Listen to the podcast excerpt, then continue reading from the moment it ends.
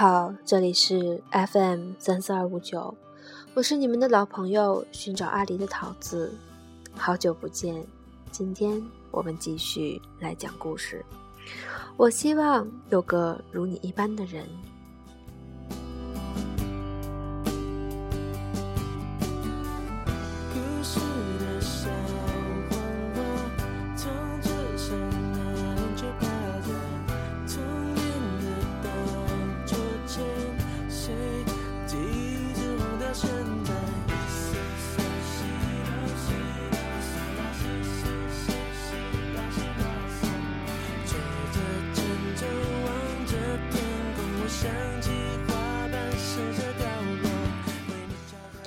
管春是我认识最伟大的路痴，他开一个小小的酒吧，但房子是在南京房价很低的时候买的，没有租金，所以经营起来压力不大。他和女朋友毛毛两人经常吵架，有次劝架兼蹭饭，我跟他俩在一家餐厅吃饭，两人怒目相对，我埋头苦吃，管春一摔筷子，气冲冲去上厕所。半小时没动静，毛毛打他电话，可手机就搁在饭桌，去厕所也找不见人。毛毛咬牙切齿，认为这狗逼跑了。结果他满头大汗从餐厅大门奔进来，大家惊呆了。他小声说：“上完厕所，想了会儿吵架用词，想好以后一个一股劲儿往回跑，不知怎么穿越走廊，就到了新华书店。”人家指路，他又走到了正红街广场，最后想了招狠的，索性打车。司机一路开，没有听过这家饭馆，描绘半天，已经开到了鼓楼，只好再换辆车，才找回来的。在新街口吃饭，上个厕所迷路到鼓楼，毛毛气得笑了。他们经常吵架的原因是，酒吧生意不好，毛毛觉得不如索性转手。买个房子准备结婚，管春认为手生意再不好，可属于自己的心血，不乐意卖。当时我大四，他们吵的东西离我太遥远，插不进嘴。吵着吵着，两人在零三年分了手。毛毛找了个家具商，常州人，这是我知道的所有讯息。而管春依旧守着那家小小的酒吧。管春说：“这婊子。”亏我还跟他聊过结婚的事情，这婊子留了堆破烂就走了，这婊子走了反而干净，这婊子走的时候掉了几颗眼泪，还算有良心。我说婊子太难听了，管春沉默了一会儿说：“这泼妇。”说完就哭了，说老子真想这泼妇啊！我那年刚毕业，每天都在他那里喝到支离破碎。有一天深夜，我喝高了，他没沾一滴酒，搀扶着我进了他的二手派利奥，说到他家陪我喝。早上醒来，车子停在国道边的草丛，迎面是块碑，写着“安徽姐”。我大惊失色，酒意全无，劈头问他什么情况。管春揉着眼睛说：“上错高架了。”我说：“那你下来呀。”他羞涩地说。我下来了，又下错高架口了。我刹那间觉得脑海一片空白。管春说：“我怎么老是找不到路？”我努力平静，说：“没关系。”管春说：“我想通了，我自己找不到路，但是毛毛找到了。他告诉我，以前是爱我的，可爱情会改变。他现在爱那个老男人。我一直愤怒，这不就是变心吗？”怎么还能理直气壮的？可现在我想通了，变心这种事情，我跟他都不能控制。就算我大喊“你他妈不准变心”，他就不变心了吗？我操，变心他大爷！我说你没发现迹象，有迹象的时候就得缝缝补补。管春摇摇头，忽然暴跳：“冯蛋蛋，都过去了，我们还聊这个干嘛？”虽然我想通了，但别让我碰到这表，这泼妇。我心想，这不是你开的头吗？发了会儿呆，我问你身上有多少钱？他说四千。我数数自己有三千多，兴致勃勃地说：“我有条妙计，要不咱们就这样一路开下去吧。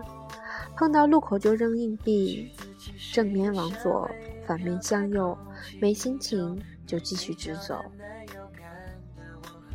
心动我和你的默契有种节奏，牵着我的心跳跟你走，就这样牵着你一直走，没有就是喜欢。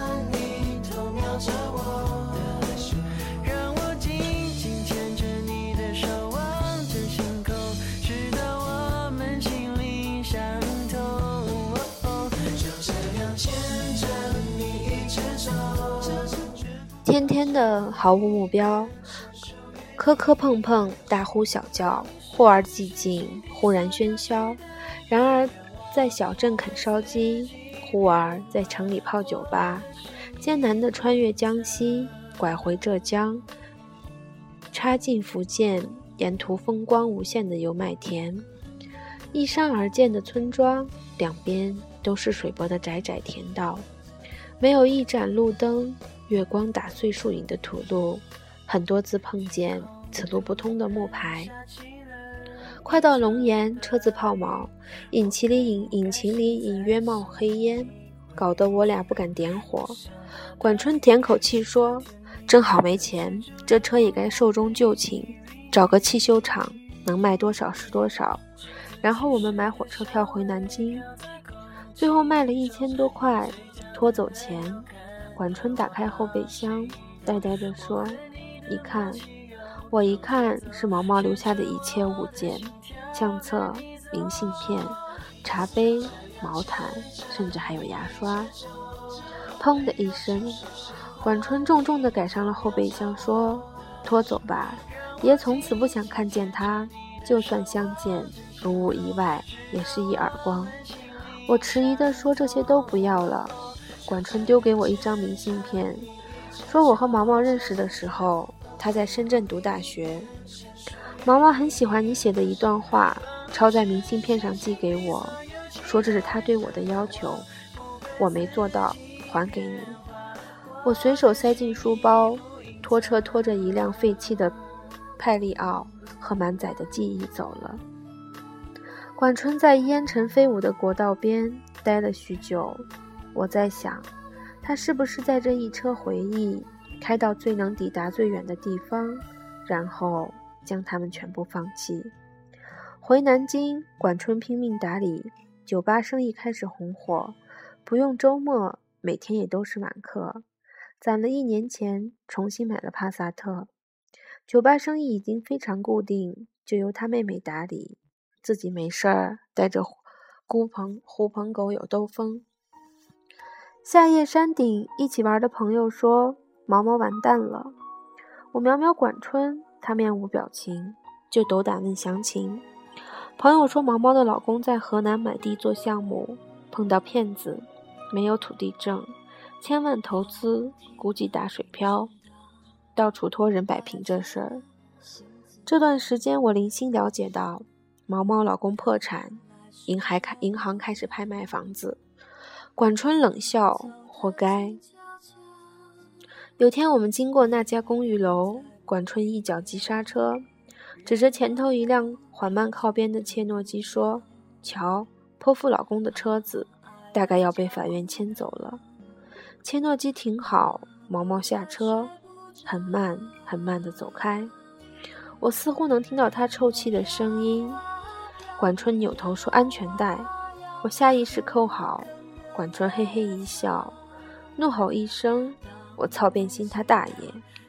接着一脚油门往切诺基撞了上去，两人没事儿，气囊弹到脸上，砸得我眼睛不知道飞哪儿去了。我心中一个声音在疯狂咆哮：“这狗逼，老子要是死了，一定到你酒吧去闹鬼！”行人纷纷围，行人纷纷围上。我能看见十几几十米开外毛毛下白的脸，和一米内管春狰狞的脸。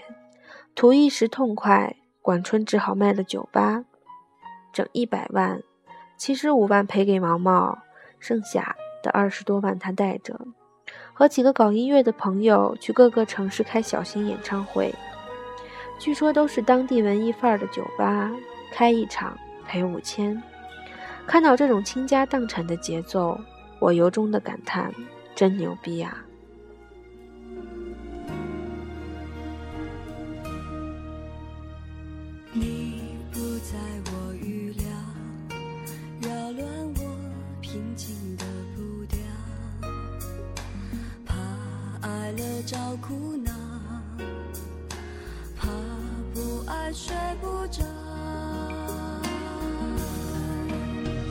我飘啊飘，你摇啊摇，无根的野草。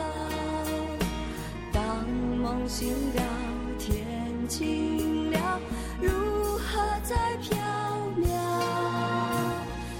我也离开南京，在北京、上海各地晃悠。他的手机永远打不通。上 QQ 时，偶尔看见这货在，只是简单聊几句。我心里一直有疑问，终于憋不住问他：“你图你撞车就图个爽吗？”管春发个装酷的表情，然后说：“他那车我知道，估计只能卖三十多万。”我说：“你赔他七十五万，是不是让他好歹能留点钱过日子？”管春没有立即恢复。又发了个装酷的表情，半天后说：“可能吧，反正老子撞得很爽。”说完，这孙子就下线了，留了个灰色的头像。我突发奇想，从破破烂烂的背包里翻出那张明信片，上面写着：“我希望有个如你一般的人，如这山间清晨一般明亮清爽的人，如奔赴古道。”如奔赴古城道路上阳光一般的人，温暖而不炽热，覆盖我所有肌肤。由起点到夜晚，由山野到书房，一切问题的答案都很简单。我希望有个如你一般的人，贯彻未来，数遍生命的公路牌。我看着窗外的北京，下雪了。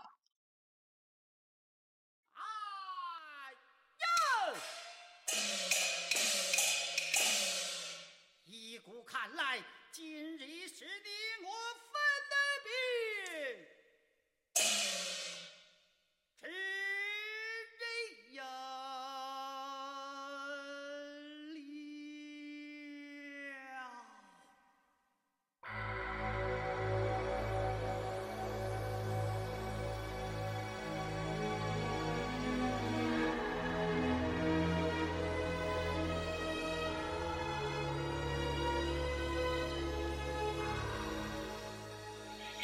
混不下去，我两年后回南京，每一个月大概钱花光光，管春也回了，暂时住我租的破屋子，两人看几天电视剧，突然想去那家酒吧看看，走进酒吧，基本没客人，就一个姑娘在吧台里熟练地擦酒杯，管春猛地停下脚步，我仔细一看，原来那个姑娘是毛毛。毛毛抬头微笑着说：“怎么有空来？”管春转身就走，被我拉住。毛毛说：“你撞我车的时候，其实已经分手了。他不肯跟我领结婚证。至于为什么，我都不想问原因。分手后，他给我一辆开了几年的切诺基。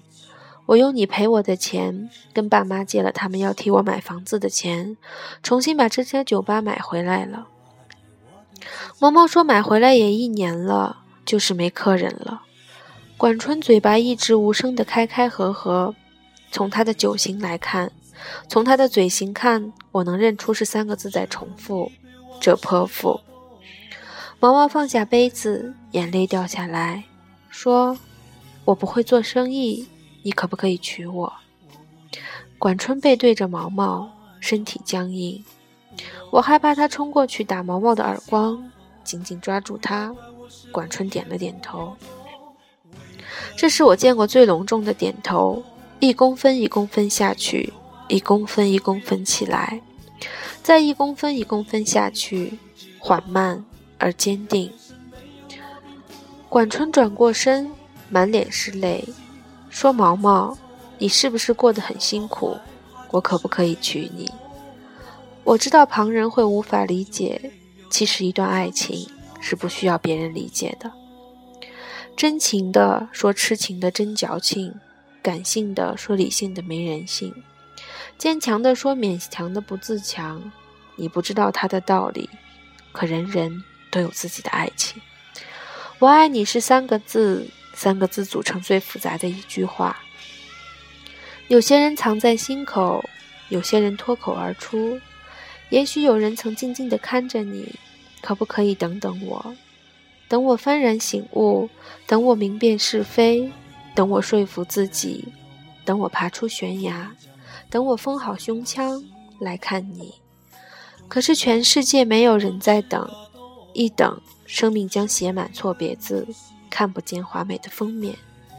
全世界都不知道谁在等谁，而管春在等毛毛。我希望有个如你一般的人。这世界，有人的爱情如山间清爽的风，有人的爱情如古城温暖的阳光。但没关系，最后是你就好。由起点到夜晚，由山野到书房，一切问题的答案都很简单。所以管春点点头。那总会有人对你点点头，贯彻未来，数遍生命的公路牌。